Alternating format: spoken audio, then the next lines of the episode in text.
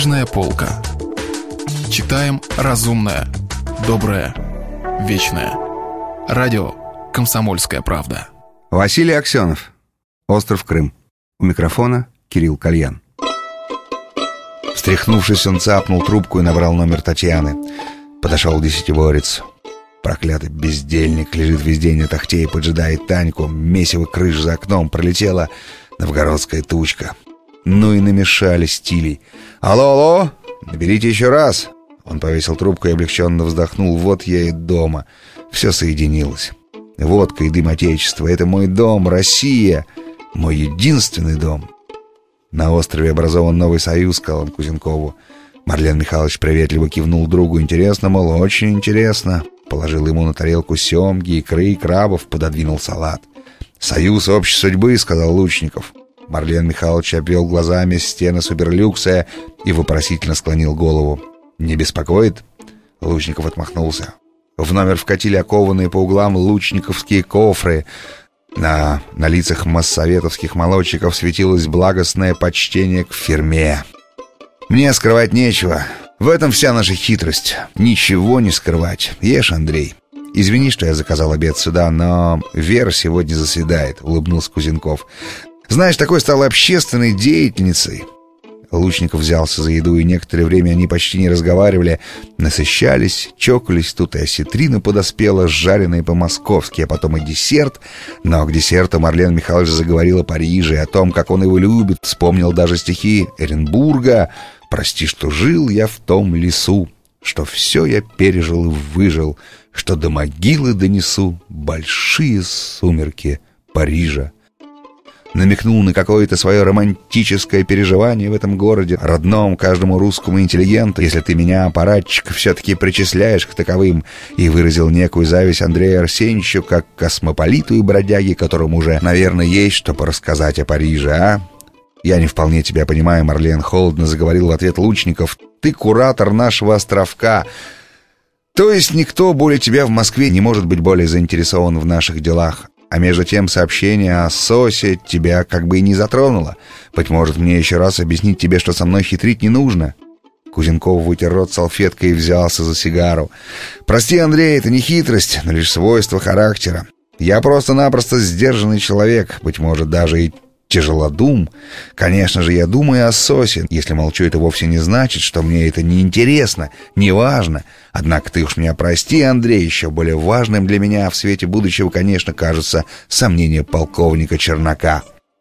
Тут настала очередь Лучникова показывать аналогичные свойства характера, то есть попытаться скрыть изумление, более того, некоторые даже ошеломление, попытаться вынырнуть из того состояния, которое в боксе именуется словечком «поплыл». Марлен же Михайлович очень мягко, явно давая возможность собеседнику скоординироваться, предсказал между тем вчерашнюю их беседу с Черноком в кафе «Селек» на бульваре Монпарнас. «Понимаешь ли, Андрей, мы знаем полковника Чернока как самоотверженного русского патриота, знаем, что он предан Иосу, и не менее тебя самого, но вот ведь и он сомневается относительно перемены миражей на Миге, задаст вопрос, понадобится ли Союзу в будущем такие летчики, как он. А стало быть, мы можем только себе представить, сколько вопросов подобного рода, сколько сомнений в душах тысяч и тысяч островитян, не столь цельных, не столь идейных, как Александр Чернок». Лучников налил себе коньяку. Рука, поднимавшая бокал, еще слегка дрожала, но опустилась она на стол уже твердо. Выплыл. «Big brother watches you everywhere, doesn't it?» — усмехнулся он, глядя прямо в глаза Кузенкову.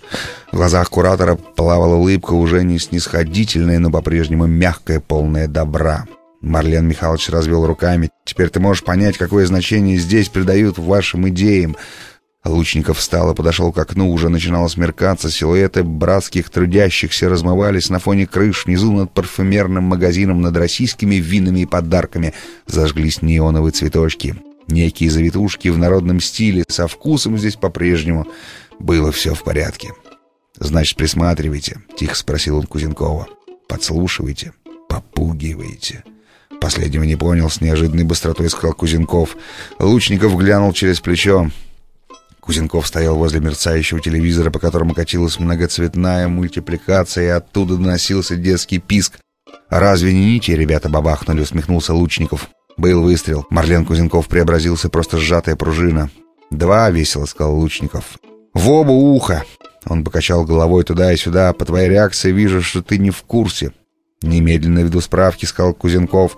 «Однако почти на сто процентов уверен, если, конечно, ты сам своим поведением...» «Сволочь!» — любезно скачал Лучников. «Сволочь пайковая! Ты полагаешь, что я должен быть паенькой, когда за мной ходят по пятам ваши псы?»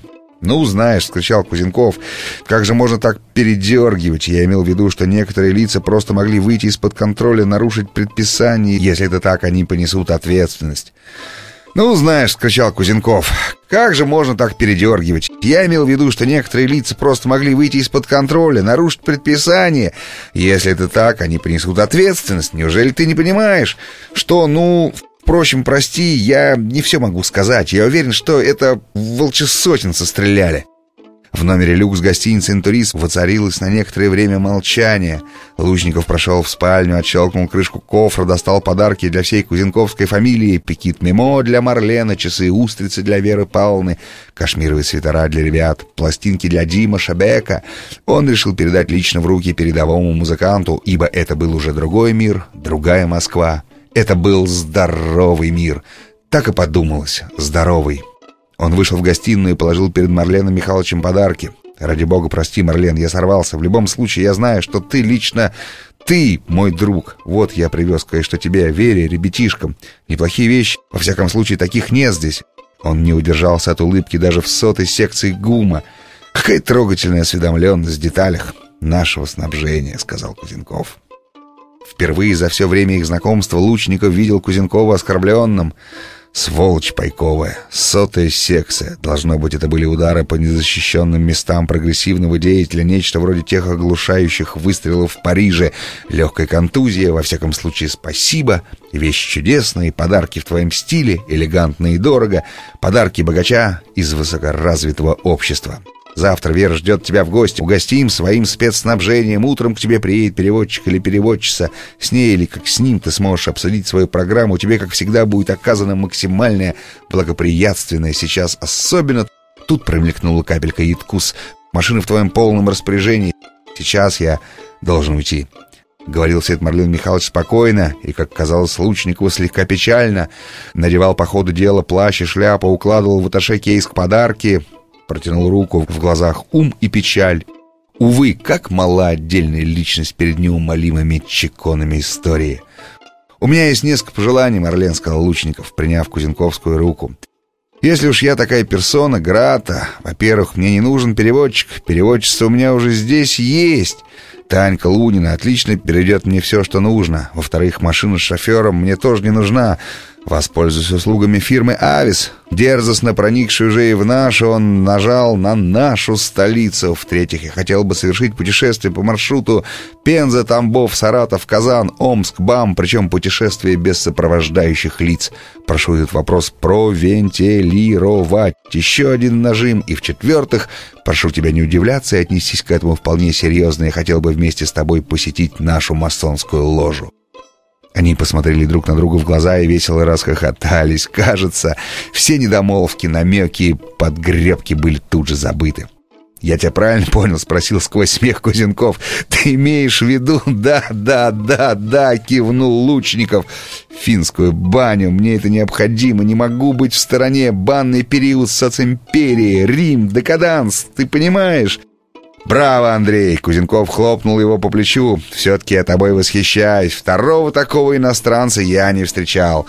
«А вот тебе не браво, Марлен!» — хохотал Лучников. «Я тобой сейчас не восхищаюсь. Сколько же раз нужно объяснять тебе, что я здесь вовсе не иностранец?» Они стукнули друг друга по плечам. Их шутливые дружеские отношения как бы восстановились. Лучников проводил Кузенкова до лифта. Мягкий звонок, стрелка вниз. Лифт оказался пустым. Лучников вошел внутрь вслед за Кузенковым. «На прощание все-таки скажи мне, Марлен», — сказал он, «есть ли ответ на вопрос полковника Чернока?» «Нет», — твердо сказал Мары. «Вопроса никто не слышал. Ответа нет». Если вы пропустили главу любимого произведения или хотите послушать книгу целиком, добро пожаловать к нам на сайт kp.ru слэш радио, раздел «Книжная полка». Книжная полка. Читаем разумное, доброе, вечное.